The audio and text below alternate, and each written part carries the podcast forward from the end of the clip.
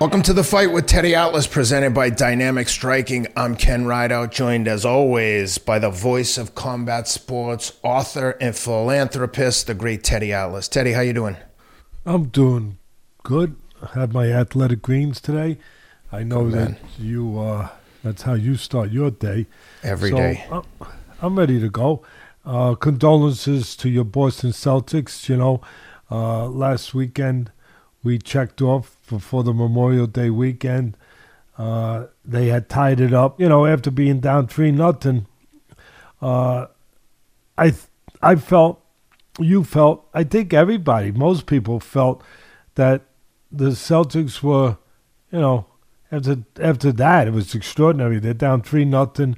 They come back. They tie the series. They they're in position to be the first N B A team in history to come back from three down and then win it in the final game. And they were at home, you know. Uh, I felt, I said it. I think most people, as I said, were in the same belief that the Celtics were going to win it, that all the pressure was on the Heat. But you know what, Ken? Congratulations. Uh, obviously, we joke with you about condolences to Celtics. They've had plenty of titles. Um, you know, the Heat's had four. But, and they're big underdogs. Again, against Denver, the number one seed in the whole N B A. And they tied it up last night. Uh, they tied it up at one one. This is quite a gritty team. This is a real fi- team of fighters. Teddy, really they have is. three. They have three undrafted players on the team, which is unheard of. You mentioned that Miami had four titles. Three of them were when they basically recruited a super team that basically the guys gave up a ton of bread to play with each other. Dwayne Wade, Chris Bosh, and LeBron James. So to be able to do this now with the like essentially a ragtag bunch of guys that no one else wanted, at least not wanted to draft yeah, no them, names. And now they've done it. And Jimmy Butler, I mean, Miami deserves all the credit in the world for an eight seed to come and beat all the teams that they've beaten. They deserve everything that they get. Well, that's the reason I'm bringing it up is because, uh, again, they're perfect for this show. They're they're they're just a bunch of fighters, no name kids, uh, players. They got one maybe superstar in Jimmy Butler, but um, just all gritty guys, guys. with that magical word, character. And their coach is unbelievable. My son told me that, Dad, this guy is a special coach. And you know what? He was right. No wonder my son was a special scout, that he could recognize such qualities, such things that are deep. And he recognized that right away about the Miami coach. And I should have realized and remembered when everybody was talking about the pressure being now on Miami. Pressure is not necessarily a disadvantage or a negative, but that it's actually an advantage in the right people's hands and minds. It is truly, and you've heard this said, it's truly a privilege, pressure, that you have to gift to be doing something that's significant and special, where really people never have that gift of privilege. It's an opportunity now to show the world what you are, but more importantly, to show yourself, to challenge yourself, to see how good one can be. I just wanted to put that message forward because I really believe that they got that message, that that was what it was all about, that their coach put it to them that way. And that's why I say he's a great coach. You know, to the credit of, of him, he presented it exactly that way. That, hey, this is not something to be down and devastated about, deflated about, but to be actually happy. Really, and he presented it that way. It's unusual to see somebody, usually it's like, oh, yeah, you know, uh, um, this is not the way we planned it. This is negative. This is, well, we got to overcome this. This is something that obviously we was, we didn't expect it to. No, he presented it as an opportunity now to find out just exactly what we're capable of, you know, as far as the team, what we are, and to seek the truth of what you have so frequently and easily said, that you will win and want to win this. Well, now You have a chance and an opportunity to show it. We always say, oh, yeah, we're going to win. Oh, we want to win this. Well, guess what? Now that's really going to be tested. And this team, the Miami Heat, had not only the, as I always say, Ken, the non-talent, you know, the neon talents. They had that with Jimmy Butler. But as you said, they had these no-name kids, you know, with the quiet talents, you know, the the talents that I talk about, resiliency, dependability, determination, belief, toughness, care, character, you know. And um, I just thought that it was worth really tying a bow on it and congratulating Miami and reminding all of us that when sometimes we get a little down, when, you know, when we get behind the eight ball, when things get a little extra difficult, that they're bound to happen, right? That sometimes rather than think of it as a disadvantage, as, oh my goodness, poor me, look at it as, hey, here's a chance for me now to get the best of me, to produce the best of me, to bring out stuff that otherwise wouldn't be brought out in me, that didn't have to be brought out before, to find out exactly how good I can be, how far I can dig down and find a way. So I just want to say that.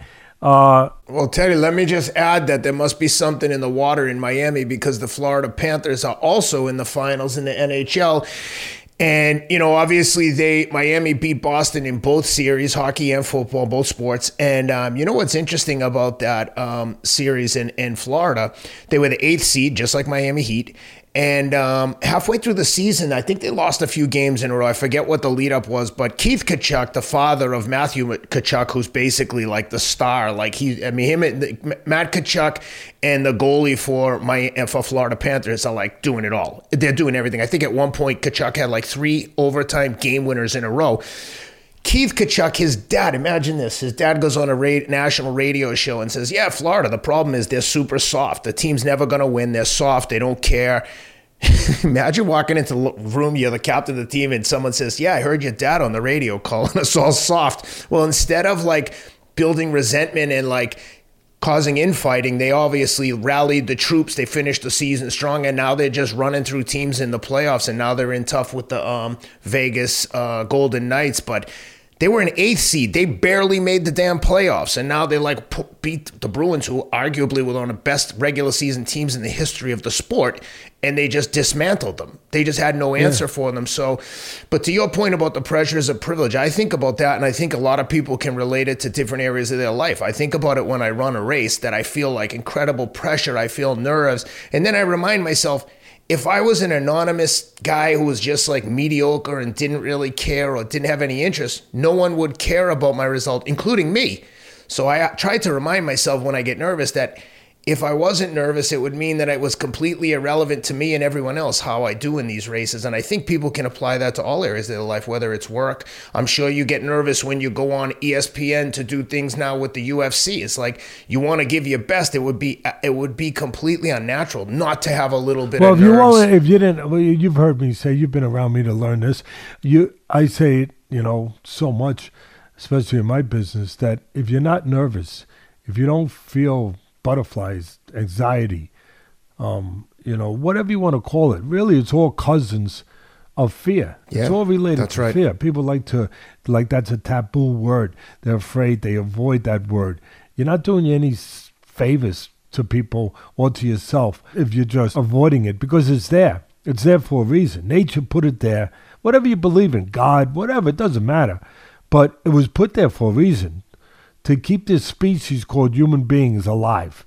Yep. And and it, it's there to prepare you for emergencies, for difficult situations, to be at your best, whatever it may be, whatever, being on the stage in front of people, me going on T V as Ken Tor, him doing a race, going into a football game, going into a ring, into an octagon, going into a classroom for the first time to to face all these kids that you're in charge of, being a coach of a team, going in front of them, but going in front of a courtroom uh, as you go on trial as a as a lawyer, going into the operating room as a doctor, whatever, whatever it is. It's to prepare. Being a mailman, going going to deliver the mail, and there's a mean dog. There's a mean dog out there showing its teeth, and you better be alert. You better think. You you better know what the hell to do. It's there for a reason. It's there to protect you. It's there not to hurt you, not to hinder you, not to destroy you, not to weaken you, as some people think. No, it's there to make sure that you're at your best, that that there's an even flow of adrenaline, proper flow of adrenaline, that there's a readiness, an alertness, a keenness that might not actually be there otherwise, that you are prepared to face whatever it is that life has put in front of you. That fear can motivate you to get prepared. Two weeks from today, I'll be running across the Mongolian desert. And people keep asking me, are you ready to go? And I tell the truth. I'm like, I'm so scared about the things I don't know. Sleeping in a tent, carrying all the food, eating freeze-dried food for a week. Who knows what's going to happen to me after that? Who the hell that? wants to run across the Mongolian desert? Wait, did I hear that right? Sam, you want to run across the Mongolian desert? No. Okay, yeah, for Sam. Okay, for Sam, I'd rather run across the Gobi wow. Desert than than go to Sam's brown oh, belt jiu-jitsu and get my ass kicked every single day by black belts, hoping but, one day to get in there. But if he doesn't do that for ten years in a row, he ain't in a position to get a black belt. So what are we you all deal with it. Mongol- what are you running across? Who's chasing you that you're going across the Mongolian my, desert? Please my, tell our audience that. Since my own, my own uh, insecurities and fears. I, literally, after I finished the the last of the marathon majors in Tokyo, I was just kind of thinking over the past for a few weeks, like, what should I? I want to do something next. I like testing myself. You know, it's all for myself. I'm not doing it for any other reasons. And someone just said in passing, like, oh, my friend Scott is doing this race uh, called the Gobi March across the Gobi Desert. Six days, one hundred fifty-five miles. You race from point A to point B. Then you have to stop every day. You can't just go and finish. It's like it's like the Tour of France. Today is twenty. Tomorrow's twenty-eight miles. The next day is twenty-four. Then fifty. And I don't know why or what spoke to me. I just sent an email to the director of the race and I said, hey, is it too late to get in this race? And she came back. She's like, oh, hey, we, we've heard of you. We, we, we would love to offer you a spot in the race. Come do it. And I just said, okay. Knew nothing. I never slept in a sleeping bag. I never slept in a I told you, I told you you're becoming so big. You're becoming a monster. And they even know you in Mongolia. The, I mean, the, woman, really. the woman's based in, in, in Hong Kong, a British woman, but they, they the running community is very small. And in for the fifty and over crowd, like I've made some noise and people like paying attention. Oh, it's a very great. small, nichey thing. But How now many the next people going to be in this race? How many people going to be in this race? two hundred. Wow, two hundred. What kind of field would it be? Like what kind of runners? What, you know, really? More like uh, more like adventure, ultra run, ultra distance runners. Like people because, from the Iron Iron Man type stuff? Yeah, but it's it's people from every all over the world. There's a ton of Russians. There's a ton of Chinese. Uh, there's a, a bunch of guys from uh, United Arab Emirates that are like really good desert runners that that do these long distance races. I've never done anything more than a marathon. And and again, to come back to the fear, I heard this just like the first time I heard about the Ma- Iron Man. And I was like, holy shit, that's crazy. Who could do that? And I just found myself being like, I think I can do this. Give me the number. What's the number? And I was like, wow, I'm, I've never been so scared about any physical challenge. Without a challenge in life, we're just sleepwalking. Exactly. We're just sleepwalking, you know. We're just, really, we're, what are we waiting for? We're waiting for that final stop. I mean, don't That's we want to, don't we want to venture into life and explore life and, and see what life was really meant to be for us, you know, to really push those kind of envelopes, those kind of buttons to, to see just how great life can really be. Like, really, I mean, we were given this great gift, given this great gift. I mean, it's a gift. It's a magical gift, you know, and we're given it. Not everyone's given it. And we're given it, and you're healthy on top of it. Oh, my God. You know, why not take it to the max? Why not explore it and say, hey, you know, how far was I meant to go? How, you know, let me explore this, this, this vast wilderness out there of life and see exactly what's out there, exactly how far into it I can go. That's what I was just telling Rob that before you came on. I said, as scared as I am, when I start to get nervous about being uncomfortable, getting a blister and knowing you got another one hundred miles on this thing, I said to Rob, you know, though, compared to being in actual combat or going through Hell Week for the Navy SEALs, I mean, come on. This is not really, when you think about it in that context, it's not that hard. And I'm physically fit. I'm lucky. I have all this fitness from the marathon training. Why not apply it to something else and try to achieve some kind of goal that I didn't even think I could do myself a month ago? But now, day oh, by day, great. As I've been chipping away, running with this twenty-pound pack, and by the way, running with this twenty-pound pack, my knees, my ankles, everything. And someone wrote on one of the social media things, hey, Ken, you should really reconsider running with a pack. To which I was like, okay, I'm planning on racing six days, uh, a marathon a day. How would you suppose that I get ready for this other than to get experience running with a pack? Like, I didn't say it was good for me or healthy. It's a challenge. I'm going to train accordingly, and then I'm going to show up and win or die trying. And that's it. And and that, like you said, that keeps me motivated, gives me something to work towards in my life. I just don't know without goals and dreams and aspirations. I just kind of, it's easy at this stage of my life to just go through the motions, get fat and comfortable and just be like, eh, I'm not going to do anything today. I'm just going to go watch the kids practice. No, I'm going to go run. Well, some people would say it might be better than taking the garbage out. So, but hey, listen. Congratulations that you can do it. God bless, and good luck.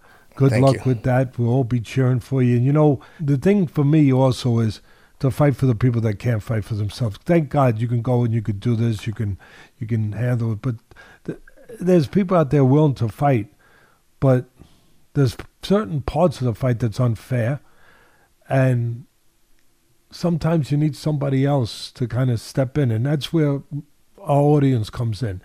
You know, I'm going to stick with this mantra. I'm sorry. I wish I didn't have to.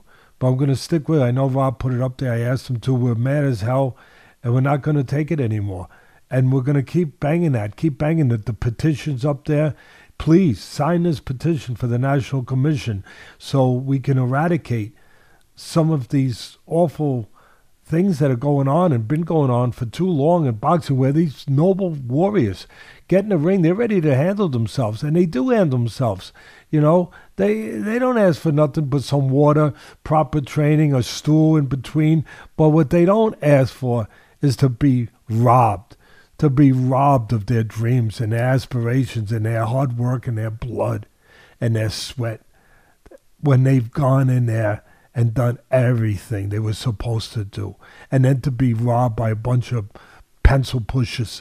For and there's an example every week, Teddy, and we're going to talk about another one today.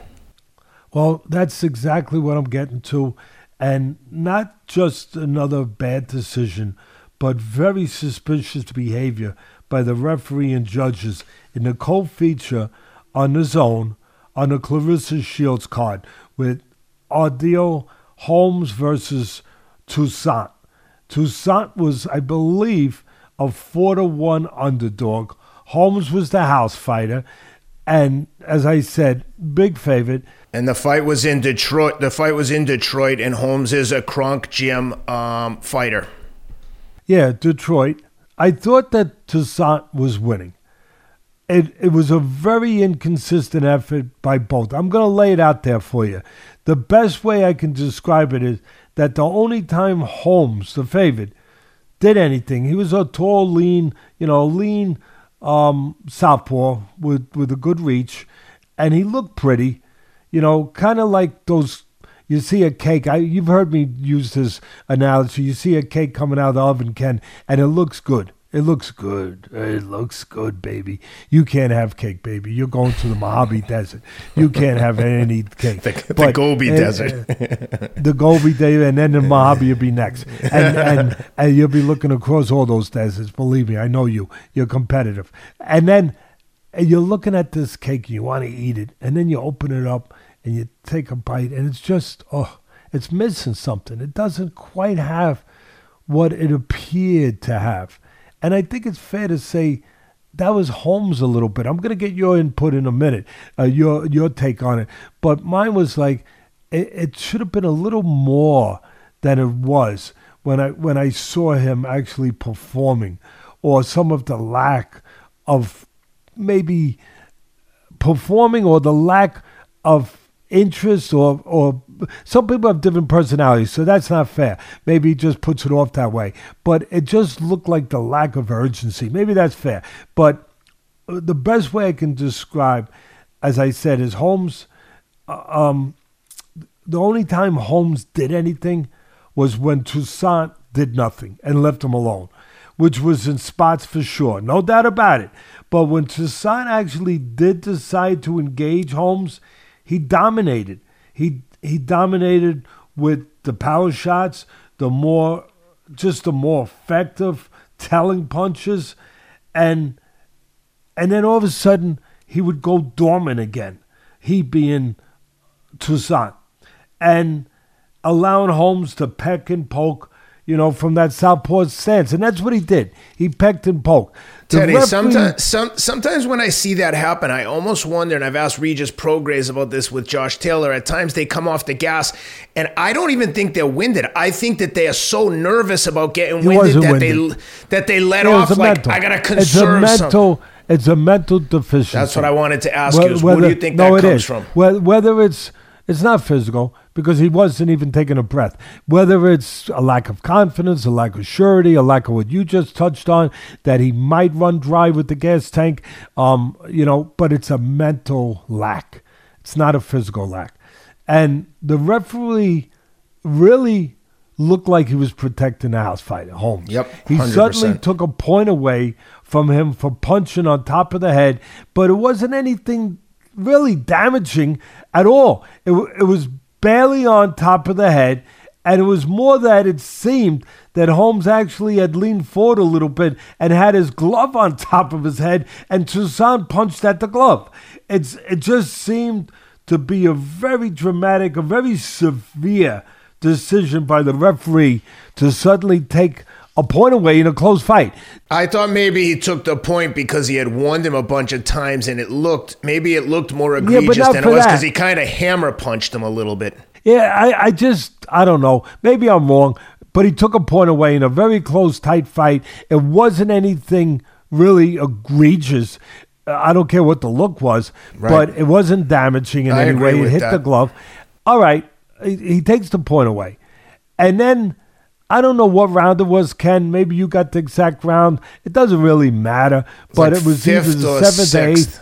I thought it was the seventh. But whatever round it was, all of a sudden they have a, a terrible collision of heads. And that was in the, gets, in the eighth. They banged heads. Okay, uh, the eighth. All right, I, I was going to say seventh to eighth. They have a collision of heads, and Toussaint gets a bad gash on his forehead. As and bad as bleeding, it gets. Yeah, and it's bleeding pretty good. But it's not in an area that can cause permanent damage, like around the eyes. I, I know that it looks awful, and it's not, you know, it's a it's a slice in your forehead, but it's not around the eyes, thank God. The referee does the right thing. He calls the doctor up to look at it, and the doctor lets it go. Then seconds later, the referee stops it again, calls the doctor in. The doctor seems to say again, let it continue. But the referee overrides the doctor and stops it. Now, my first thought to myself, I'm talking to myself, I'm saying, wait a minute, can, can he actually do this? Because I thought that at that point, it was the doctor's call. Maybe I'm wrong in that state. You got all these different rules. That's why we need consistent, unilateral, conform uh, rules across the country, everywhere, so we know what the freak the rules are, and there's consistency. And the only way we get that is a freaking national committee. But anyway, I, I was... I thought it was the doctor's call. Usually the referee leaves it to the doctor. But either way, the referee took over. He stepped in. And my first question, and that's why we're bringing this up this way, was, is he saving a house fighter who looked to have a long and still dangerous way to go in those last three rounds, right? Eight, nine, tenth. Those last three rounds uh, in the fight because, as I said, every time Toussaint opened up, Ken, he dominated Holmes. And he had him in some trouble against the ropes when the bell seemed to save him a couple times. So they went to the scorecards and for accidental head clash.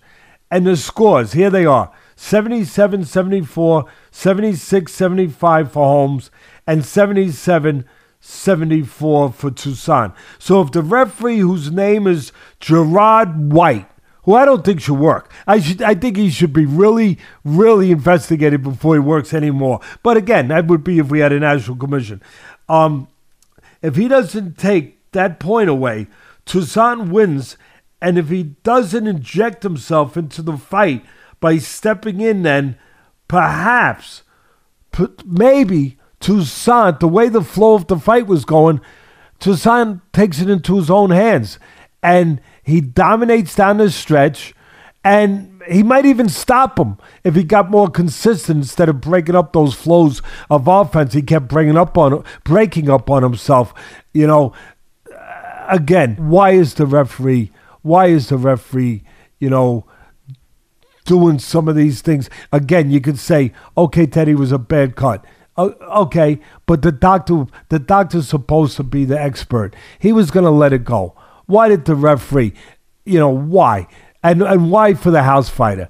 And and again, you can't help but ask yourself, Ken, if it was the reverse and it wasn't a house fighter, but it was the other way around, you know, uh, Toussaint, the underdog, the opponent that was in that situation, would the referee have handled it the same way? And, and I got to be honest, uh, your first feeling is no, because history has shown us no. It doesn't work that way. History. You bring up the point that time when Tyson Fury was fighting, uh, what was his name? Otto Wallin. Uh, Wallin. And and my God, Tyson Fury. You talk about cuts, and that One was near the eye. One of the worst you've ever seen. And that was near the eye. You told right so any eyelid. Of the fans out there going to say, "Oh, Teddy, you're being irresponsible." No, I'm not. You're being irresponsible. It was a bad cut. Wasn't around the eyes. And again, look at Fury, the cut he had. That that looked like the Grand Canyon, for God, for God's sakes. And and he let that go on. Why? Why? Why? Because he was the house fighter, and because there was no way he was going to let Walgren win a fight that he had created a cut by a punch, and that, that the fight would have been stopped, and Fury, the you know, the the cash cow, the house fighter, the network fighter, you know, would have would have been uh, would have had to take a loss, and and and put a fly in the ointment of of zillions of dollars to come. No, that wasn't going to happen. There was no way. I said, joking around, you put a stick of dynamite in, into that and and blow that, and they still would have allowed the cut to go on, the fight to go on. As Tony long Weeks as let Badu Jack keep going against Marcus Brown when he had a cut just there as bad, is. If not worse. He went like another three, two or three rounds. Worse. Yes. Probably worse. Horrible. So I know what the freak I'm saying here. Probably worse. And like I said, they let it. They let it go on with Fury. Does anyone think that it was reversed, and that Waldron, uh, what's his name? Wal- uh, Otto Wallin. The, the, yeah, Wallin, the heavyweight. He's, uh, if, if if he had that cut, does anyone think that the fight wouldn't have been stopped? No, it I don't think anyone. Would have been stopped the minute the punch landed nice. And split his eye I don't eye think open. Anyone out there that's been watching boxing and understands what we're talking about is that naive uh, to, to believe that. So I, I'm just saying, sign the, sign, look, uh, again, this shenanigans, this stuff, it goes on, it continues. It ain't never going to stop. What, whatever, it ain't going to stop. Sign the petition. Where are the fighters? Wendy, friggin' retweet the link. Let's go, Wendy Toussaint. That's right, You've Wendy been robbed. Toussaint. Let's go. Get the damn, help one hundred percent. Us get the thing Ken signed. Ken is right.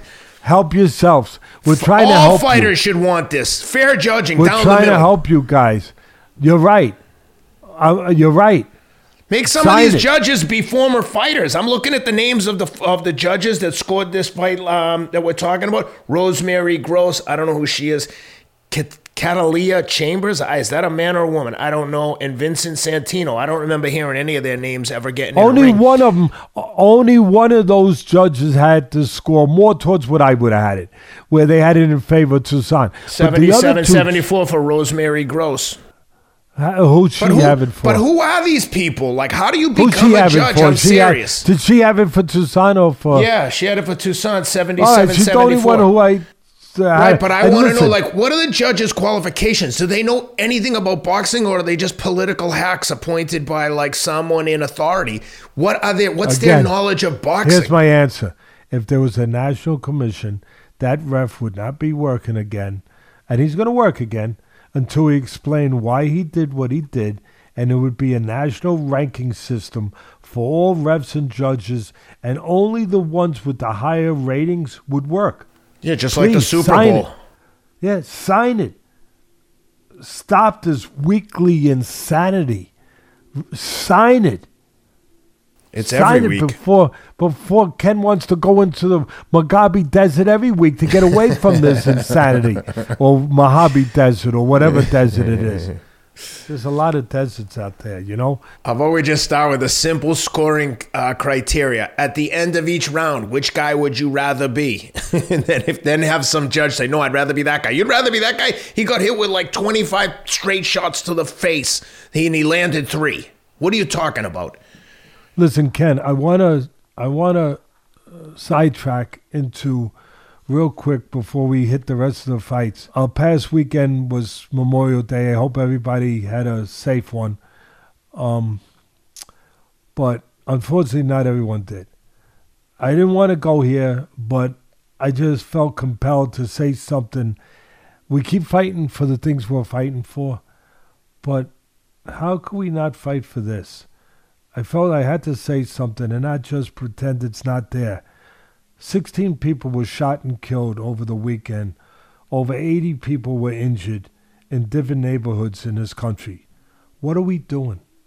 I just feel the reason I'm doing this is I I, I was I was hesitant to do it at first.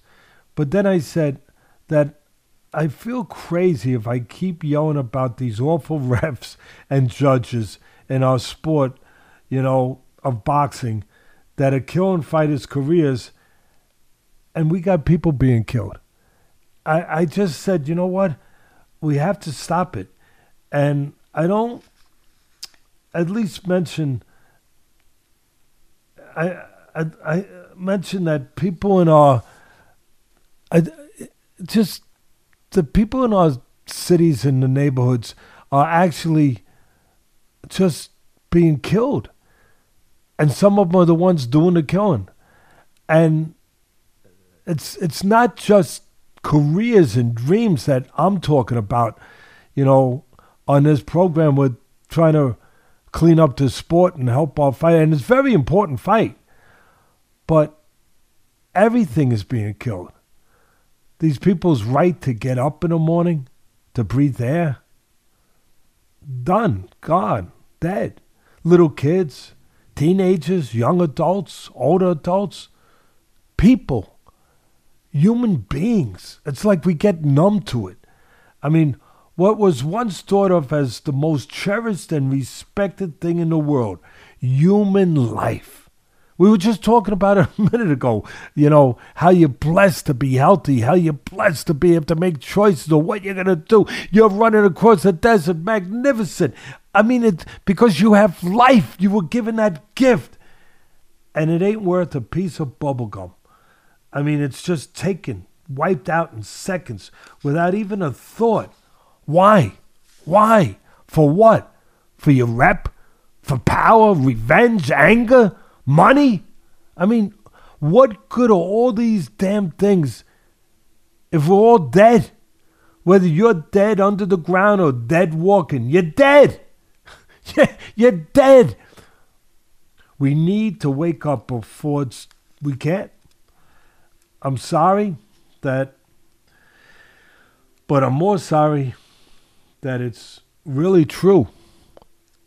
I mean, I, I've I've referred to it. I've heard people refer to humanity as a human family, and and I I believe that it's a human family. We are killing our family members. We are allowing our family members to be killed. And if you look at it in that light, in that context, maybe you wake up a little bit. Maybe we all wake up. I'm not blaming it on you or anybody, but all of us. And I, do I know exactly what we... I, I figured out what we could do. We get a petition for a national commission, you know, to clean up this sport for what they're doing to these noble warriors, these fighters that put it all out on the line, put their life on the line. uh, for their families, for themselves, for their dreams. And it's just taken away by these cowards, these criminals, if you will. Whether it was real criminal intent or not, it's criminal what they're doing. What they're doing is criminal. But what I'm talking about, my God, I mean, we have to, we have to do something. We have to do, whether it, you go to your councilman, to your congressman, your senator, same way we're doing for boxing, and you and you just say, stop it, stop this inact, this inaction of, you know, wh- whether we need more educational programs, mentoring, you know, we need more fathers out there raising kids. We responsibility at home, all of that. Okay, I understand circumstances are different for everybody. I get it. I get it. What I don't get is that we're taking these lives, and we got to the point where we're taking them, letting them be taken on such a regular basis that it's almost not mentioned. It's almost not mentioned. Yeah, but I feel like we're living in a real world version of the emperor has no clothes. Look at what's happened in some of these major cities like uh, Portland and San Francisco. Like, I, can no one open their eyes and say, okay, this defund the police and have less police presence is working? It's clearly not. You can't even go into some of these neighborhoods without no, the fear of being murdered. No, that's a big part of it. Ken, Ken, it's a huge part. But, and but if you say it, you're the bad deeper. guy. But it's even deeper than that. It's, I mean... It's it's become like life has become insignificant. And and how could life be insignificant? How can the greatest miracle in the world, the greatest gift in the world, become insignificant? How? How? And these and we're talking about, I don't care if you're eighty years old and you're being struck down for no reason, or you're the kids that are two years old, three years old. I, it's just, I'm sorry if there's some people out there that didn't want to be taken there. I'm, hey, I'm sorry. We'll get into the boxing now. Um, but again, I, I felt, I, I felt a responsibility. I felt a guilt to, to be, you know, talking about how we're killing careers, yet I just came off a Memorial Day weekend, and I'm seeing everywhere I look that people were killed. Uh, um. Anyway, let's go. All right, let's go. Let's go back to Detroit. Uh, Claressa Shields in action. She beats the hell out of uh, Maricela Cornejo, last-minute replacement. Uh, previous opponent got popped for P E Ds. I love the excuse, though.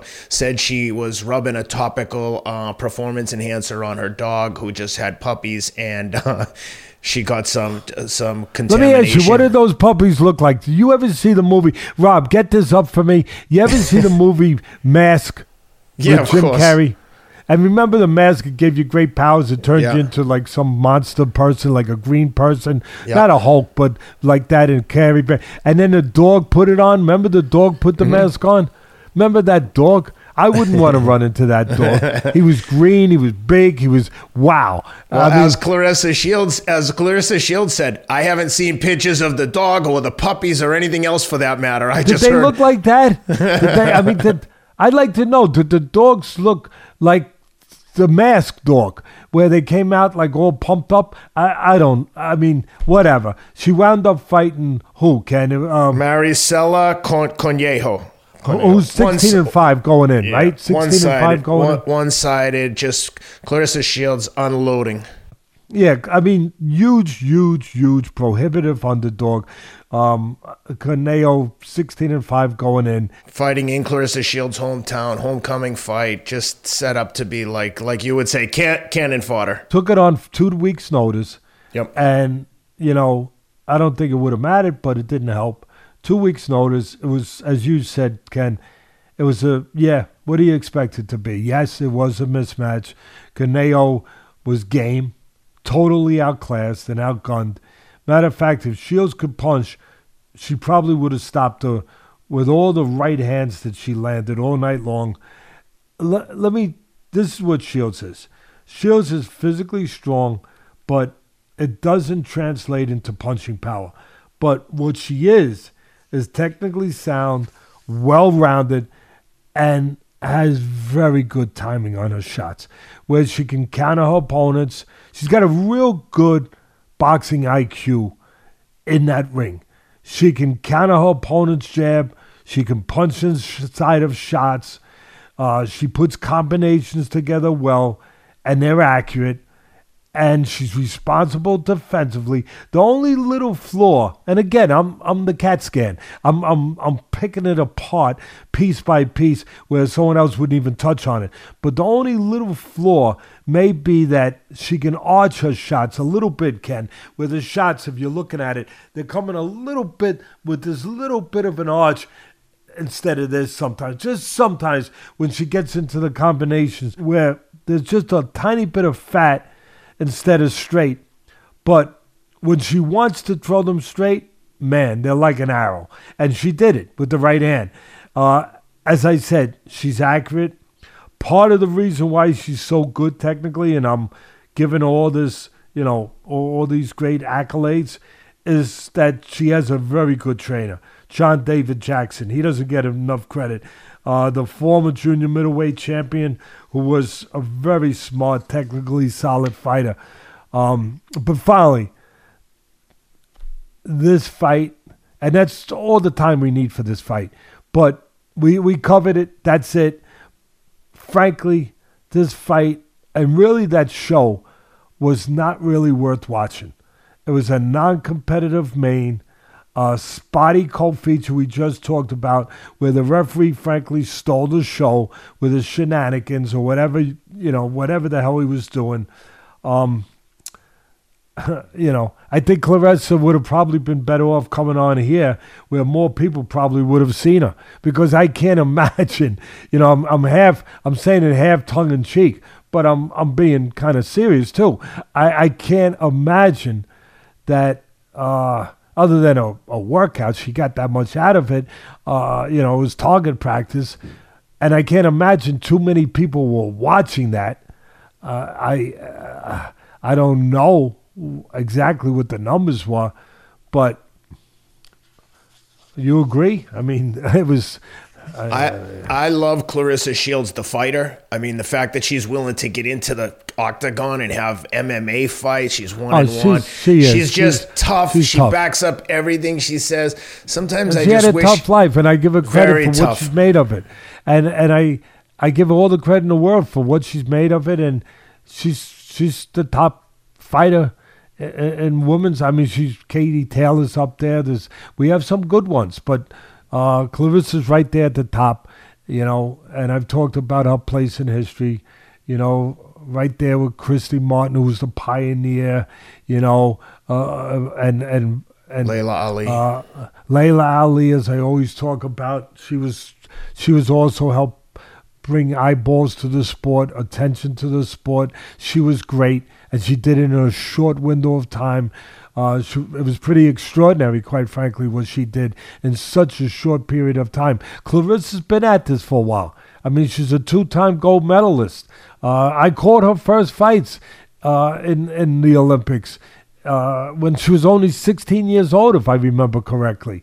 So, go ahead. I'm sorry, I interrupted. You wanted to make a statement about something about...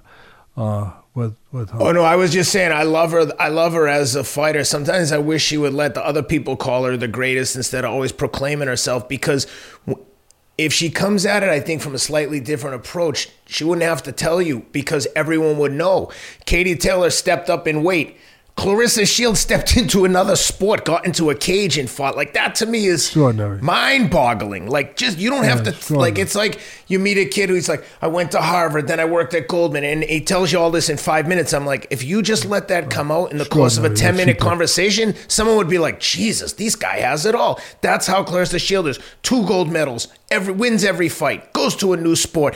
And when she lost that fight in the in in the P F L, the passion that she had, the emotions that she showed were just like That's the kind of person I want to be on my team. She cares about everything. She wants to win to the point where she's devastated when she loses, even though she's a prohibitive underdog going into a new sport. It's just, I think she's awesome as a fighter. I think I, I just wish she would take a different approach with the promotion. I, I think that her, her her accolades speak for themselves. And the other girl that I would mention that I like in uh, female boxing right now is Alicia, Alicia Baumgartner, who's also at the fight, at the Claressa Shields fight. She's... Uh, Excellent yeah, fighter, beautiful girl. Um, uh, she's yeah, terrific. Sport is, the women's boxing is is looks looks good. There's some really big names. There's some chem- competitive fights out there, and obviously Amanda Serrano. You can't not mention her as well. Um, well, how about the girl that beat uh, Katie Taylor, Cameron? Uh, oh in, yeah, in Ireland. Yeah, I mean, she's she's tremendous. Wow, unbelievable. She's undefeated. Yeah. She's yep. And listen, for those knuckleheads out there, and I'm not gonna uh, talk about you too long, because I love you, but those knuckleheads out there that can't help themselves, that say, oh, Teddy, you were knocking Hearn or whatever other promoter, this guy Peterson, actually was a promoter, I think, in Ireland. Um, some of these promoters, you're knocking them for doing just what you ask us to do. And what you talk about's not done enough. The best fighters fighting the best. Competitive matches like the U F C. No, I'm not knocking them for that. I'm, I I love it. I love the competitive fights. I love the what I'm talking about and was talking about specifically. You know, sometimes those Q-tips work. They do. If you get that wax out of your ears and you and you use it properly, not too deep, just enough, you can hear clearer. What I was actually saying was that when you when you develop a, a home place, a home base, where you can bring twenty thousand, ten thousand, fifteen thousand fans into a place like they're starting to do in Ireland, and they've been doing the last couple of years, a, you know, a renaissance over there with the great history of Irish fighters, where where the fans, again, are, are revigorated, and they're out, and they're coming out for the local Irish fighters to see. What I'm saying is, in those situations where you're developing that kind of, again, fan base where you can generate money for the fighter and for other fighters. You can't do that too often in boxing. There's not a lot of places you can do that, that you don't want to damage it by getting your fighter knocked off in the first promotion in those areas, in those places, by putting them in with Godzilla. You, you want, put them in a competitive fight. I'm not saying don't. And maybe down the line, make this fight. Fine. But when you put Katie Taylor in over her weight, where she's thirty-five years old, just came off a tough, tough fight with Serrano that took something out of her. And it did take something out of her. And now you're putting her in with a fighter that fights like Serrano, bigger than Serrano, even stronger than Serrano, and undefeated. And you put her in with her at home, where you got all these fans. And you, and, and that that's the home. That's the homecoming. That's the homecoming. I mean, God, yeah, that's what I'm talking about. Not there. Don't, you know, don't go and destroy what you're building with with with the crowds and with the excitement, the enthusiasm the, to to come and back these fighters locally.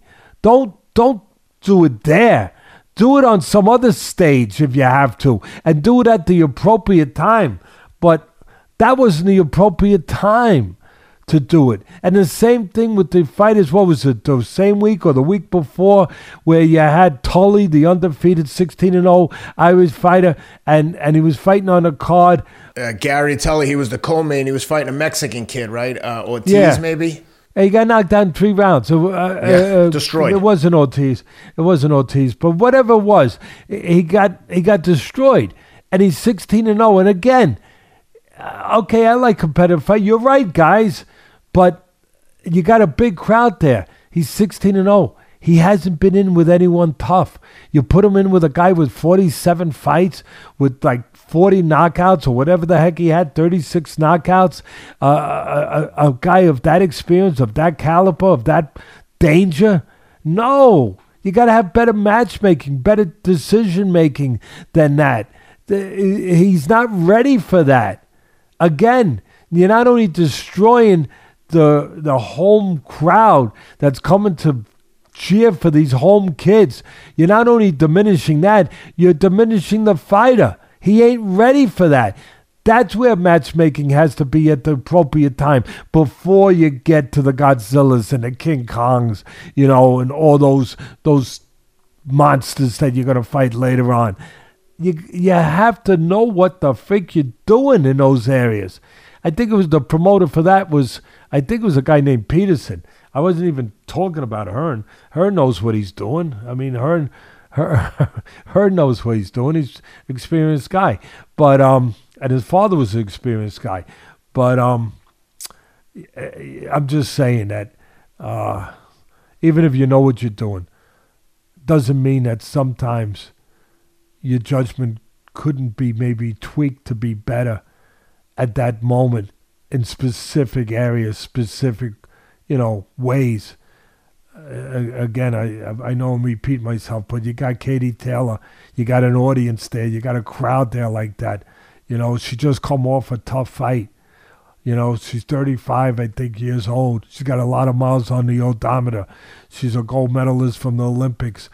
Uh, she's been fighting a long time. She's great. She's one of the greatest women fighters of all time. Uh, before you step up and wait in that setting, in that setting, in that setting, maybe you... You think about it. That's all. You think about a different strategy, a different opponent. I'm not saying I don't want, I don't want, I'm not going back and being hypocritical or or, or conflicted for what I, that I want. Compa- I'm not doing that, guys. Uh, where's, where's those Q-tips? Are there Q-tips over there, Sam? No, I, I thought I had Q-tips. My, my, my daughter must have taken them to clean out my grandkids.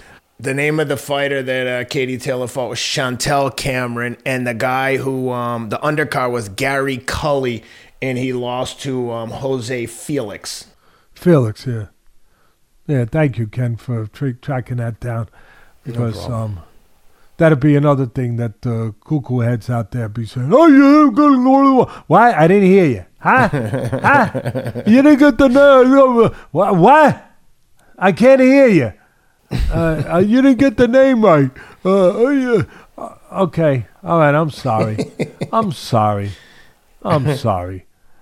Um, so what do we got? Some U F C stuff. Yep. We got the main Before event we get U F C. Into the U F C, uh, let's give a quick shout out to our favorite sponsor, Athletic Greens. Go to athletic greens dot com slash atlas to get ten of these free travel packs with your first purchase. Which, by the way, I'll be highlighting and documenting my uh, journey across the Gobi Desert. And everything that I take for a week, I have to carry. So everything gets a lot of thought. Do I want to carry these extra few ounces over the course of one hundred fifty-five miles? But you can bet your bottom dollar that Athletic Greens is coming along for the ride. I'll have uh, six of these pack travel packets with me. Um, you can't go anywhere without them. Made from seventy-five whole food sourced ingredients, especially on a journey like this where you're going to be, you know, I'm only going to be eating freeze-dried food. You got to make sure you get your vitamins, nutrients, minerals. That's where Athletic Greens comes into play. It's like an insurance policy for your diet every day. Make sure you get all the right vitamins, minerals, nutrients, seventy-five whole food sourced ingredients. You can't go wrong. Go to athletic greens dot com slash atlas and get ten of the free travel packs with your first purchase. Uh, athletic greens dot com. Uh, all right, let's jump in. U F C never disappoints. Super exciting uh, main event. Kai Kara-France in against Amir Albazi, the Iraqi fighter. Um, great fight. I thought it was very competitive. I kind of gave the nod to Kara-France. I wasn't scoring it as I went along, but I thought, okay, Kara-France won this fight. But no, the refs gave it to, or the judges gave it to um, Albazi, Albazi, and uh, very controversial. Do we have the scorecards? I love to see which rounds they gave to him, because yeah, that's what it comes down to. What rounds? Because yeah, it was a him. close fight. But yeah, I got him. I rounds? got the uh, scorecards. Uh, forty-seven forty-eight for Kara-France. forty-eight forty-seven. So forty-eight forty-seven twice for uh, Albazi, and forty-eight forty-seven once for Kara-France. Razor thin. You know, two but, but judges. What rounds? What yeah, rounds? I, I gotta, do they I gotta tell find, you the rounds? They because do. I that's just gotta the find key. That one. That's the key to figuring this one out, um, Ken. To be quite frank, because the first two rounds were were really close, and the And then there were certain rounds that weren't as close. Like the third round, I thought Albazi, no doubt. First two rounds, very close. Al- nothing significant happened in the first two rounds. Albazi, the third round. And I thought then, quite frankly, I'm kind of in your boat. Uh, Kai Kara-France, I thought, started to separate himself a little in the fourth. And then I thought he closed the show strong and really strong in the fifth. So I'd love to know what...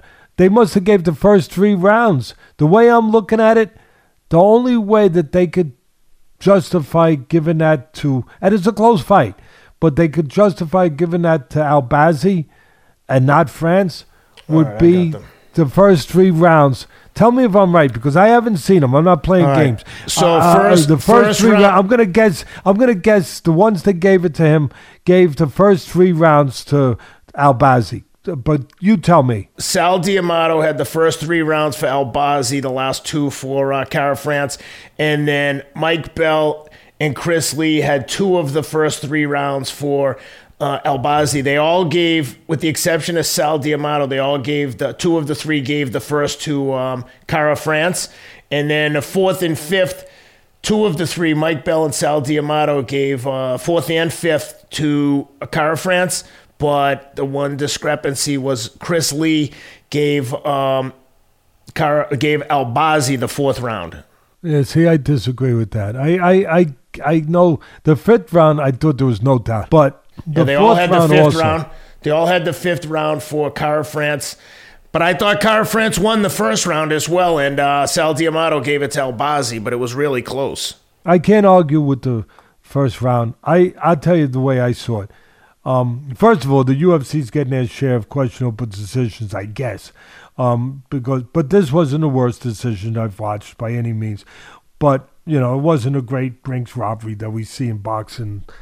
You know, there's no banks left in, to rob in boxing. You get more of a surprise, Teddy. I get more surprised in boxing when they get a decision right. Tell me how you feel. Do, do you agree with yeah, that? You're right. Yeah, I'm serious. Uh, yeah, unfortunately, uh, I, I know you're serious, and that's too bad because it's true. I, I felt that France had pulled ahead down the stretch uh, after a slow start where there was a lot of close rounds we just talked about, especially the first two. For the most part, it was like a kickboxing contest. Although Albazi had the advantage on the mat, they didn't really get there too much. The first two rounds, for me, Ken, were close. Not a lot to separate them with. Kara-France was moving, uh, moving around, uh, using his legs to move around, using the entire octagon to keep the physically strong Albazi a little off balance, looking for shots uh, to pot shot, while Albazi was the one applying the pressure, you know, pushing the envelope, trying to land bigger shots, uh, and look for, obviously, a takedown opportunity. Neither guy moved their hands that much in the first two rounds. But Albazi did press the fight, so perhaps an edge there while France was being defensive, moving to keep Albazi from getting set the first two rounds. So the way I saw it, using that thinking, I thought they probably split the first two rounds, uh, one each. I also thought that Albazi should have thrown more kicks to the legs. Um, to slow down Kara-France's movement because it was so apparent. You had to take air out of the tires. I mean, he was moving around, uh, throw the kicks to the legs. I was surprised he didn't uh, a little more. The third round, for me, was the easiest to score of the early rounds. Albazi finally got the geography I always talk about that he wanted by taking France to the mat and controlling him there. And um, actually doing more than controlling him. He came very, very close to getting a submission with a rear naked choke. But miraculously, France survived it, escaped it, and then suddenly switched places with Albazi where he had complete control on the mat for the last thirty seconds, but it wasn't long enough to take the round. Albazi won the round. Then the fourth round, obviously there's discrepancy here. You just read the cards. But in the fourth round, for me, Kara-France finally started moving his hands. Uh, not just his, you know, moving around on his legs. He started jabbing, setting up shots, putting together combinations in spots, and even scored a takedown in the round. So for me, it was Kara-France's round. Then, as I said, the fifth round is where I felt Kara-France really, really close to show. He he really got the motor running. Uh, now, he, he had his motor going, putting together combinations, uh, showing. It, it, for me, he was looking, showing, and feeling that he had the momentum, and he knew it. And he won the fifth round probably clearer than any other round by either guy in the fight. It, it kind of was similar, Ken, for me, to Lomachenko-Haney, where that was a close fight with a lot of close rounds, and Loma came on later, but the one round that was not close and was clear was the tenth round that Loma dominated. Yet, one judge, who should never be working again, Dave Moretti, somehow gave Haney that round that caused all that controversy. So I thought the fifth round was clearly won by Kara-France. So, again, I said it, uh, uh, unless you give the first three rounds to Albazi, which I, you know, I guess you could you could do it. Um, unless you do that, I can't, I can't see how you don't have France winning. Um, but, you know, that's... That's why it's a close decision, because I guess you could give those first three rounds that way, but um, then then obviously uh, uh, obviously uh, if that's the way you see it, but that's the only way I see it. I because I thought the fourth and fifth were for France, and like I said, I split the first. I, I give the third to Albazi. I don't think there was any doubt, and I split the first two, but. Uh, I, I know there was a little bit of an uproar, but... No, I saw after the fight, Israel Adesanya tweeted out he was very pissed I off. Love, and he I, tweeted, love it. I love love Israel. Him. But I want to say I know to Izzy... Some people going to say, oh, you shouldn't be saying what you're saying. But you know what? I love his passion. I love his loyalty. And yeah. Listen, he's with the team. He's he's on that team. We understand that. But I, I trust uh, Izzy that he believed that, period, because he... He's that kind of guy, you yeah. know? I would say this, if if he's watching, Izzy, please retweet the link to the uh, to the petition. Let's get a national commission to, at the very least, have some standards for the judges. If that judge was a former U F C fighter, I'd say, okay, how did you see it? Okay, okay, agree to disagree, but at least you'd have some integrity. You just have three random dudes in here. No one knows what their experience, what their background is. They never give a comment. They're affecting guys' lives. They never have to be accountable for this. Like, it's it's madness. But if you were setting up like a a, a, a corrupt organization, that's what you want. No accountability, almost anonymity for the guys who are making these important decisions, and there's there's never any recourse. You can't even get a comment from these guys. Like, hey, here's what I saw. I thought that this guy controlled the action. Uh, you know, like, it's just horse. It's it's it's terrible. Um, but it happens every single every single week. Next week we'll have something else to talk about. And speaking of next week, we got um, Josh Taylor and Teofimo Lopez going at it at the theater at Madison Square, and. Uh, Listen, this fight is all set up, too, to be controversial. These guys are very close in um, skill level. It's going to be a high, high caliber boxing event, I would imagine. Both guys are incredibly good. Um, I'm really looking forward to this. What do you think here? And I'll get, I'll pull the lines up. I want to get your initial thoughts, and then we'll talk about who you like in the fight. Um, what are you looking forward to most? It's an intriguing fight. It really is, for a lot of reasons. Um, both, you're probably not the reasons you would expect me to say. Both have taken steps back. Uh, there's no doubt about it. They've both taken steps backwards lately. And both probably deserve to lose their last fights. How often have we seen that? Yep, where you're going point. into a big fight where both fighters probably lost their last fights, but they got the house treatment. You know, they got the preferential treatment that we talk about. Taylor probably deserved to lose against Catterall, and Teofimo versus Martin. They were they were both dropped in these fights where they were prohibitive favorites, But Taylor was actually hurt much worse. Um, lately, they both in these, in those fights, they just walked in. No setups, no disguising, you know, what their intentions were. No boxing I Q. Just coming in, Ken, throwing and getting caught coming in. Not what we came to expect of them, or we thought we expected of them, of being a higher quality level athlete, performer, fighter, than just guys coming in, being game and chucking punches. Teofimo kept getting caught with his southpaw right hook of Martin on his way in. By the way, Taylor is also a southpaw that he'll be fighting. And he'll probably catch him coming in. Taylor will also have that right hook ready to catch Teofimo coming in, just like Martin caught him. If Teofimo just looks to come in cold with no feint or proper jab or science. Teofimo was reaching in a lot in his last fight. Taylor, hey, the criticisms, I'm spreading it out because it's constructive criticism, it's fair, it's right, it's honest. Uh, Taylor was also just walking in, getting nailed with straight left hands from the southpaw Catterall, um, too.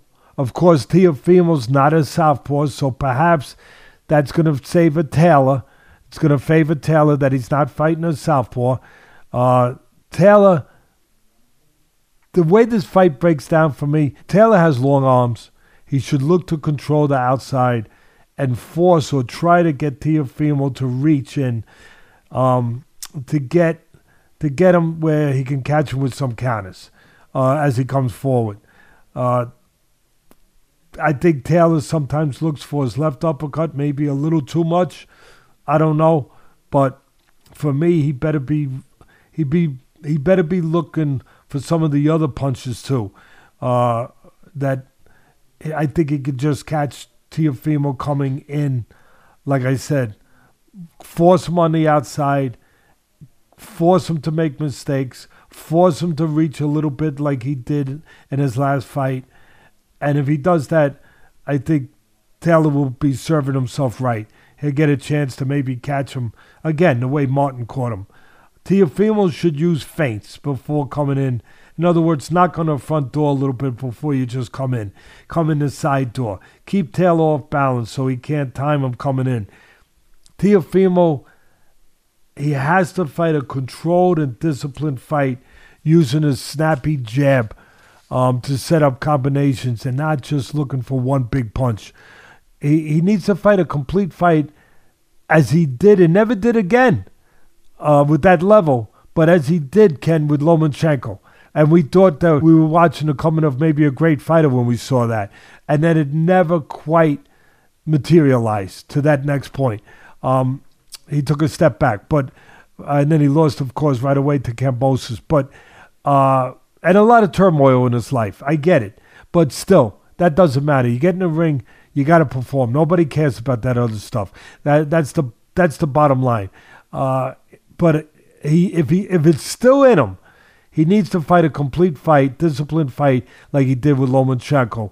But when I was when I was going over this in my mind, I thought to myself that Lomachenko fight seems like a hundred years ago, doesn't it, Ken? Oh yeah. It, it really. It, it so if both or either one of them fight in a sloppy, reckless style, you know. Just, you know, just moving in, looking for big shots like I've been describing in the last couple fights. Someone's going to get hurt, or they both might get hurt. But I don't think they will. I really believe that they respect each other's abilities in this fight, and they're going to fight a much tighter, much more button-up fight. I think this is a fight that is really going to come down to who has the better trainer. I, do, I don't talk about this too often, but the trainer is so important, I think, in the preparation. Coming off what they're coming off, what I just described, both of them.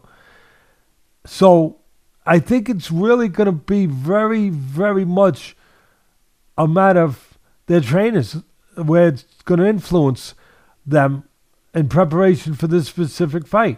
Teofimo's father, of course, has not, you know, really appeared to be exactly Ray Arcel or Eddie Futch in the corner, um, at least not lately, you know, uh, if if you've if you've heard him lately.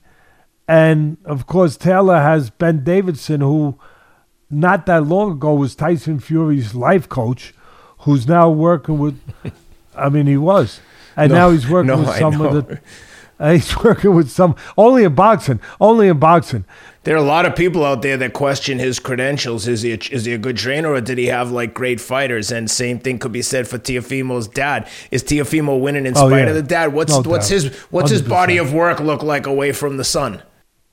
Well, you're right. I mean, Ty, like I said, uh, Ben Davidson. And who did Ben Davidson develop? That, whatever his name is, Ben, whatever Ben it is, Davidson. Davidson. Yeah, but who else did yeah, he develop he, and take no, from like... nobody that I know of. He's He just got in, just put into these seats of working with top fighters coming off the Tyson Fury connection.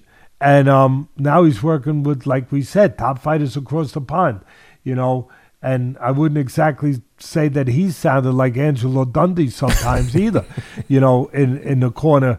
But having said that, let that be as it may, uh, I think that Taylor is better technically overall, but the way he was badly hurt by Catterall, who's not a puncher, it concerns me. Yes, Teofimo, I said it, he's been dropped by non-punchers too recently. He was dropped by Cambosis, who's not exactly George Foreman, and by Martin, um, also not not a not a puncher. Uh, but he wasn't hurt as badly as Taylor was. It's actually, as I said, it's an intriguing matchup for me. Um Whoever's in a better mental place is going to win. They both seem to be struggling outside of the ring with like just craziness, and Lopez with the crazy comments. Let me ask you this. Which one of those fighters, let's say the, the fight is razor thin, or like could go either way. Who do you think the judges, who do you think the promotion wants to win this fight? Has Top Rank had enough of Teofimo's crap? You know, he's fought on, uh, who did he fight for, D A Z N or Trilla? He's had fights away from the promoter, so that's not going to go over well. Josh Taylor's had his issues outside of the ring. Who do you think the promotion wants to see win this fight? That's a good question, Ken. And I bet your fans probably want to hear me answer it, but that's a good question. I'm glad you brought it up. If I had to guess, it's a guess, but it's a calculated guess from knowing the business. As long as they have secure contracts with them both, that I don't know what their situation is. But let's say they do. I don't know. But if they do, running for a little while, I would say they would want Taylor. That's what I was going to say, too. I'm, I'm I'll tell you why. Maybe they're fed up a little bit with the father, with Teofimo and all that stuff. one hundred percent. You know, the, That's the, yep. the great takeover. And his loyalty or lack of loyalty that he already yep. showed. Um... And, quite frankly, they came out with this name to take over, and they didn't exactly take over, and they hurt themselves in the public, uh, you know, in the public Court of public opinion. The, yeah, yeah, they did. And they're not thought of the way they were coming off that Teofimo fight. And he's not that big takeover star the they thought fight. he was going to be. You mean yeah, off he, the Loma off fight? the Loma, I'm sorry. I, I'm sorry, thank you. He, he's not that big star that they thought he was going to be, you know? So... I think that they probably, everything is business, like Hyman Roth in The Godfather. Michael, it's not personal, it's business. Everything's business. I think that business, they'll look at it from everything I just said and one other thing.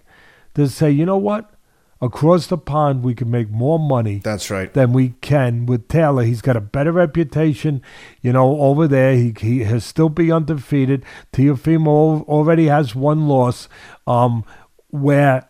If we build his fights over there, we can make more money with him over across the pond than we can here in the United States with a diminished Teofimo, the way they look at it. And so that's a good question. And that that that would be the way I think, knowing them, knowing the business, knowing what obviously, uh, you know, what influences their thinking. I would say they probably think that way.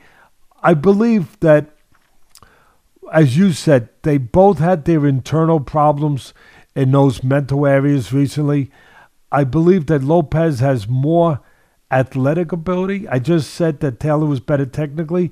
I believe that Lopez has more athletic ability, but his behavior and technique has been so erratic, lately at least, that it has to be considered in the appraisal of this fight. Uh, I initially wanted to pick Taylor, uh, as I said. Before you get into the before you get into the pick, do you know what the line is on this fight? This is for the guys at MyBookie. Go to my bookie dot a g. Use the promo code Atlas for a fifty percent credit on your first deposit. You deposit two thousand dollars, they'll give you another one thousand dollars. You'll have three thousand dollars to play with. Um, please gamble responsibly. Go to Athletic, uh, not Athletic Greens. Go to the Athletic Greens as well, but go to my bookie dot a g and use the promo code Atlas. Do you know what the line is, Teddy, on this fight? I believe that I do. I believe that Taylor's uh, not a huge favorite, less than two to one, but he's a he's a favorite. He's a yeah. Maybe you got to lay one seventy. I don't know, somewhere in that neighborhood. Close, yeah. Minus one eighty-five on Taylor, uh, plus one thirty-two on Lopez. That's from MyBookie at my bookie dot a g. Um, with that being said, what do you think? And I agree with you, by the way. I think that the promoters and I think all the parties involved would rather see Taylor win. I think people are getting sick and tired of the Teofimo act and, and the comments, Teddy, in between fights. And he hurt himself just money-wise. He can't. He's not creating the uh, the groundswell that you want to create to make money. You know. The thing is, is also when he makes his comments, he's not like a witty like Floyd Mayweather or Conor McGregor where he's saying things that are funny and you can kind of get behind. He's always controversial. He's always using like horrible language. And the shock value is like way over the line. Like, you know, like he, he's not a line stepper. He's a habitual line stepper. Well, always let me touch over on the one top. Thing. No, because you brought it up. You're right. You brought it up before where he started saying, I think I didn't even know it till you brought it up, um, that he was accusing the E S P N commentators of liking black fighters better and being being more preferential towards black fighters and and not and not being as preferential towards him, and you know and and he was pissed about it. He was mad about it. He was obviously saying these things, and here's what I feel about that. Obviously, I don't think there's any truth to it, but I'll tell you where it is in his head, where it's coming from.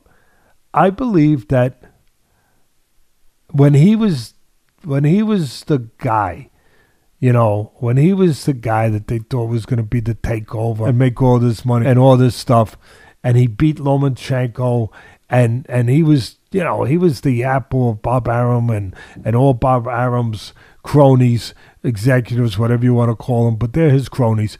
Um, they, they, they all were kissing his, you know what, his yep. buttocks. That's right? right. Is that English? Is that English yep. way of saying it? Buttocks. and uh, buttocks over across the pond. Is that the appropriate way to say it? And and they were doing that. Uh, they were kissing his tush. Yep. And and the commentators were part of it, a big part of it. And they were over the top, all of them. They were, oh, I ate the greatest thing since, you know, all that stuff. Coca-Cola, sliced bread, crumpets across the pond, whatever. And and and they and it was some of it was artificial, quite frankly. I mean, it was it was too much. Well, look, maybe they believed it. I don't think they quite believed it. I think they had the pom-poms on and all that stuff. Um, and they were howling for their meals. They were doing what their boss wanted them to do, what the network wanted them to, what the, you know, what the promoter needed them to do. Make this guy as big as possible, say he's the greatest thing you ever saw and all this stuff. Oh my God, you know, I never saw anything like this, you know, and and then we're gonna we're gonna ride it. Well, the ride was short. They didn't expect the ride to be that short. Once the ride became that short and bumpy, well, they came down to earth. They didn't have That's to That's the key, though, things. Is the bumpy. He didn't just they, lose. He's talking crazy and out of pocket all the time, they, and that no, puts people happened, on the defensive and don't want to be associated but, with that craziness. But here's what happened. The commentators came back to earth and actually started being a little bit more real, honest, yep. whatever you want to call it, and and started not knocking them for any reason other than he deserved to be knocked. They started pointing out things that they didn't point out earlier. And they were, you know, before everything was smooth, it was great. They were, but they were a little over the top, and they were giving him all these superlatives.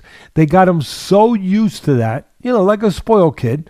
We all get, sp- it's human. It's a human trait. It's a human characteristic. It doesn't make Teofimo any different than some other people are. And it doesn't make him bad. He liked being bragged about. He liked having all these things that were beautiful thrown at him. We all do. But then when they were, again, when they were taken away, when the toys were taken away, the kid got upset. When when all of a sudden they started saying a little bit more towards realism, you know, where, hey, you know, he hasn't looked good here. Hey, he this is uh, he's doing this wrong. Hey, he got dropped here. Hey, he hey this uh, we thought he was going to win this fight a little handier than he did. You know, whatever. Uh, when that started happening, in his mind, he couldn't, you know, he got so used to the good stuff, the B S, if you will, quite frankly, some of it, that now he couldn't handle the truth, you know. And and now he's, he started looking at the truth as a knock instead of the truth. As, you know, he couldn't look at it that way. He wasn't able to. Instead of, hey, this is a this is just something I need to look at. I need to take inventory over for my own career, my own sake. He he, he started saying, oh, no, they're knocking me because, you know, in his mind, whatever. They, they don't like Latin fighters. They don't like whatever, which, of course, is not true. It's absurd. But uh, that's where his mind was. That was, again, I got to throw a movie in there. Ken, may I? Do you mind if I throw yeah, a movie in there? Uh, Tom Cruise, Jack Nicholson. Um, a Few Good Men. Uh, a Few Good Men. What a great movie. What a scene. Rob, if you can get it up there, the fans will love it. What a scene. What do you want? And they remember Jack yep. Nicholson says to him in court of in court to the lawyer, Tom Cruise, what do you want? What do you want? He says, I want the truth. You can't handle the truth. You can't handle the truth. Well, sometimes the truth is hard to handle, especially when you were given all the other stuff. You know, if you were given small doses of the truth along the way, maybe you could handle the truth better. Really. Maybe. But when you're giving them just that stuff, you know, and you're just you're just shining his hiney, you're just polishing that hiney the way that you polish your Ferraris, you know. Uh, when you're doing that and you put that wax on that little hiney and you're shining it up and you're getting it nice and shiny, you know. What do you think? They ain't. They they want that hiney shined all the time. They they they don't they don't want, you know, they don't want anything taken away from that shine. And and they started taking something away from that shine. So that's why he got a little crazy. But I think at the end of the day, as I said, whoever's in a better mental place, um, I I initially wanted to pick Taylor. Um, I did. For all the reasons I laid out, he's better technically. You know, he still hasn't learned how to lose. Um, and he's more buttoned up. As I said, you know, from from a from a standpoint of technique, and he's naturally the bigger guy, and he has the power, just like Teofimo, but he has the power to to be much, to do much more damage than Martin did. But after seeing Taylor so badly hurt by Catterall, and knowing that Lopez can be explosive, I said it before. I think he's athletically more gifted than Taylor. And knowing that he can be explosive at times, I'm probably going to go with Teofimo. Uh, and like I said, it's very interesting. And I'll put one caveat on that. And it's what you brought up, Ken. And I'm glad you brought it up. If it goes to the scorecards, unless Teofimo has dropped him forty-two times, if it go, I don't but, think any of that matters, Teddy. But, honest but, to God, but, if but, a fight no, goes well, to a decision, times. The guy right, they want to win times. Is getting right, that decision. All right, eighty-three times. So unless that happens, if it goes to the scorecards, if I was Teofimo, I'd be a little concerned. But having said that, um, I wouldn't bet with your money, Ken, on this one. Um, you know, and and um, much less my own money. But I think I think it should be a very interesting watch. And I think that the breakdown we just gave, really, without trying to pat ourselves on the back, but I will, I think it was as comprehensive and thorough as you can get. Yeah, uh, no, I, I agree. I, you know, well, I know we didn't do a fight plan for this one, but I think that serves as a fight plan, you know, without the visual aspects of it, as as well as you could get, as good as yeah. you could get. And by the way, one of the things that Lopez said recently that he took a lot of heat for was that he says he wants to literally kill Josh Taylor in the ring to send a message to future opponents. And just like, yeah, you, we, we get all the hype. And, like yeah, that. exactly. There's just things that you just But that's don't where say. You need the right people around you, Ken. He ain't really. Going to get it, though. He ain't going to get but it. But no, ne- no. I, well, obviously. He, apparently, no, it's too late. The the, the, the the horse is out of the barn. I get it. I get it. But I'm just saying. The ship has sailed on that, but that's that's the unfortunate part that he don't have one hundred percent those people around him. It's sad, and, and you know it's a funny thing. He's got a good manager, but you know the father, of course, is front and center in this. So I guess you know it doesn't matter. But he he's got a he's got a manager who I know is a decent man, you know who uh, who cares about you know I'm talking about Teofimo, who cares about the those aspects of it. Um, but, you know, at the end of the day, uh, if you're not front and center, if you're not in position to really have the attention of the fighter in that kind of way, uh, there's, there's only so much uh, that you can influence, you know. Um, yeah, of course. Well, we'll be back. Uh, we'll be back, obviously, next week with a full breakdown of that fight as well as the... Um, There's a U F C pay-per-view card uh, next Saturday from Vancouver, Canada. Uh, Amanda Nunes and Irene Aldana. Um, not the most exciting pay-per-view card we've seen, but still there's a few good matches out there. Charles Oliveira and Benny Darush. Uh, oh, that's good. That's, that's a real a good, good fight, yeah. And Amanda Nunes, who who doesn't want to see, you know, you talk about goats. Um, she, she's up there. You know. Yeah, one hundred percent. Those fights alone will be great fights. Um, and then, of course, they've got the usual potpourri of uh, unbelievable talents on the uh, undercard as well. But, yeah, that'll be a good one. So we'll have a lot to discuss next week. Uh, but considering how slow the, the manager, week was I just week, thought the name of the manager, Dave McWalters. Yes. Dave McWalters is the manager of Teofimo that I was I was because some people are going to say, Ted, you talked about he's got a good manager. You didn't say his name. I figured it would come back to you. I was going to ask you, but then I go, no, no, he'll remember. Give it a second. Yeah, um, yeah. yeah it's interesting. It's a tough position for a guy like that because you want to manage the guy and you've got a, like unbelievable talent, but at the same time, you're telling him what to do. And I genuinely believe Teofimo Lopez is a good kid and wants to do the right thing, but he's kid. got his dad in his ear he who's is a like... Good kid. And my know. son keeps reminding me that, Dad, remember we met him in the parking lot in Las Vegas because he was living in the same complex as my son out there. Yeah. And he said, Dad, remember we met him, he saw you, he pulled over, he got out of the truck, talked to you. And he said, he's a good kid. He said, uh, he really is, but unfortunately, and Teddy was saying, it was funny, my son was just out here for his birthday, his thirty-eighth birthday uh, this past week, and he just flew back yesterday, and we miss him already, him and his son and his wife. But um, our grandson, our other grandson, and he um, he said, I remember when he got out of the truck and you were talking and you're talking for about, whatever, half hour, whatever we were doing. And I remember before he left, you said to him, Teofimo, you, you need to let people see this side of you more than the other side. That's and right. he actually had an answer. He actually had an educated, you know, an intelligent response to it, even though I would still, uh, I would still, I would still argue with a little bit, but uh, his response was, yeah, but Teddy, I got to sell. I got to sell myself. You know, I got to sell the image. Without the image, we we don't.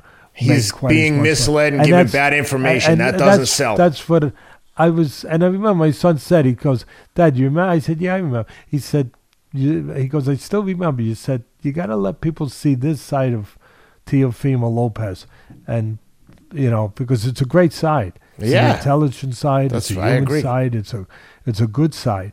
But in his mind, at least in his mind at that time, that's what he said. You know, but I, I got to. But I think he's being influenced badly by the dad who thinks that to be con- to be controversial is selling. Like there's plenty of guys out there like an Alexander Usyk. How about Usyk. just being good? Yes, how about just being that's good? That's it. He's all, you're a great. He's a great fighter. He doesn't need it. all this other B S. I get the entertainment part. Unfortunately, there's a lot of pressure. You know, to be an entertainer, to be a Conor McGregor, if you will, you know, because it worked for him. But but Conor was also great for that period that he was great. Oh, yeah. He was great. He yeah. was great. I mean, he was as good a striker and as good a counterpuncher as you're ever going to see. And did he fight the right guys for his style, for his strengths? Yeah, but those were legendary guys like yeah, Aldo. But you also Guy. get to have those fights when you bring that kind of talent. You can get to dictate some of that. I, I like the guy. I like Israel Adesanya's style of talking. He sells outside of the ring, and I he's not too. insulted like people. He's an honest. He, you know, he gets yeah, crazy sometimes, but honest. he stands behind what he says, and he's honest, and he's not talking like crazy out of pocket. I'm sure someone will send me some crazy comment, but I like hey, it. Hey, I like.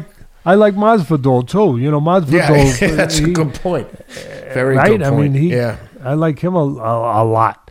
Uh, and I love what he had to say in his last fight before, before he retired, his last fight that, you know, he lost um, his last fight uh, in a tough match. They're always in tough matches. He lost the decision. But uh, what he said, to, you know, just about being thankful to the U F C. It changed his life. It saved his life. Having an opportunity to do what he did, and you know, a kid that came from what he came from to to become a millionaire, and and that he was grateful, and that he was basically sending a message uh, to everybody out there to find something that you love, find something you care about, and go after it. Go after it. You know, don't think about what you can't do. Think about what you want to do. And I thought it was a beautiful, I thought it was a beautiful message. Actually, we're due for a conversation with both of those guys. So uh, Jorge Masvidal and Izzy, if you're around next week, love to have you on and catch up and see what's good with you guys. Some of those, those are two examples along with Dustin Poirier, guys, they can come on anytime and they always have something interesting and intelligent to I say. I love all of them. Yep. Well, with that, Teddy, have a great rest of the week. Have a great yeah, week to too, everyone man. out there. Please subscribe to the show. It helps us massively. Just hit subscribe on the YouTube button, please. And sign that petition. And sign the petition. Let's get some change in place. If nothing else, let's let that petition rattle some cages and at least make them implement some changes. At least get some judging criteria so we know what the hell their qualifications are and who they are. Um, this anonymity thing and the lack of transparency isn't helping anyone. Even if you're in the commission, you should be like, we got to change this. The tide is turning on us. They're starting to get wise to us. But, you know, the same shit happens every week and nothing happens. So I guess that they can't be, uh, they're not easily rattled. They're cool under pressure. But um, with that, thank you, everyone, for being with us. Please support the sponsors, Athletic Greens. If you're going to bet on the fight, go to MyBookie, and we'll be back with you next week. Thanks for being with us. Appreciate you, Teddy. Thank you. Have a great week.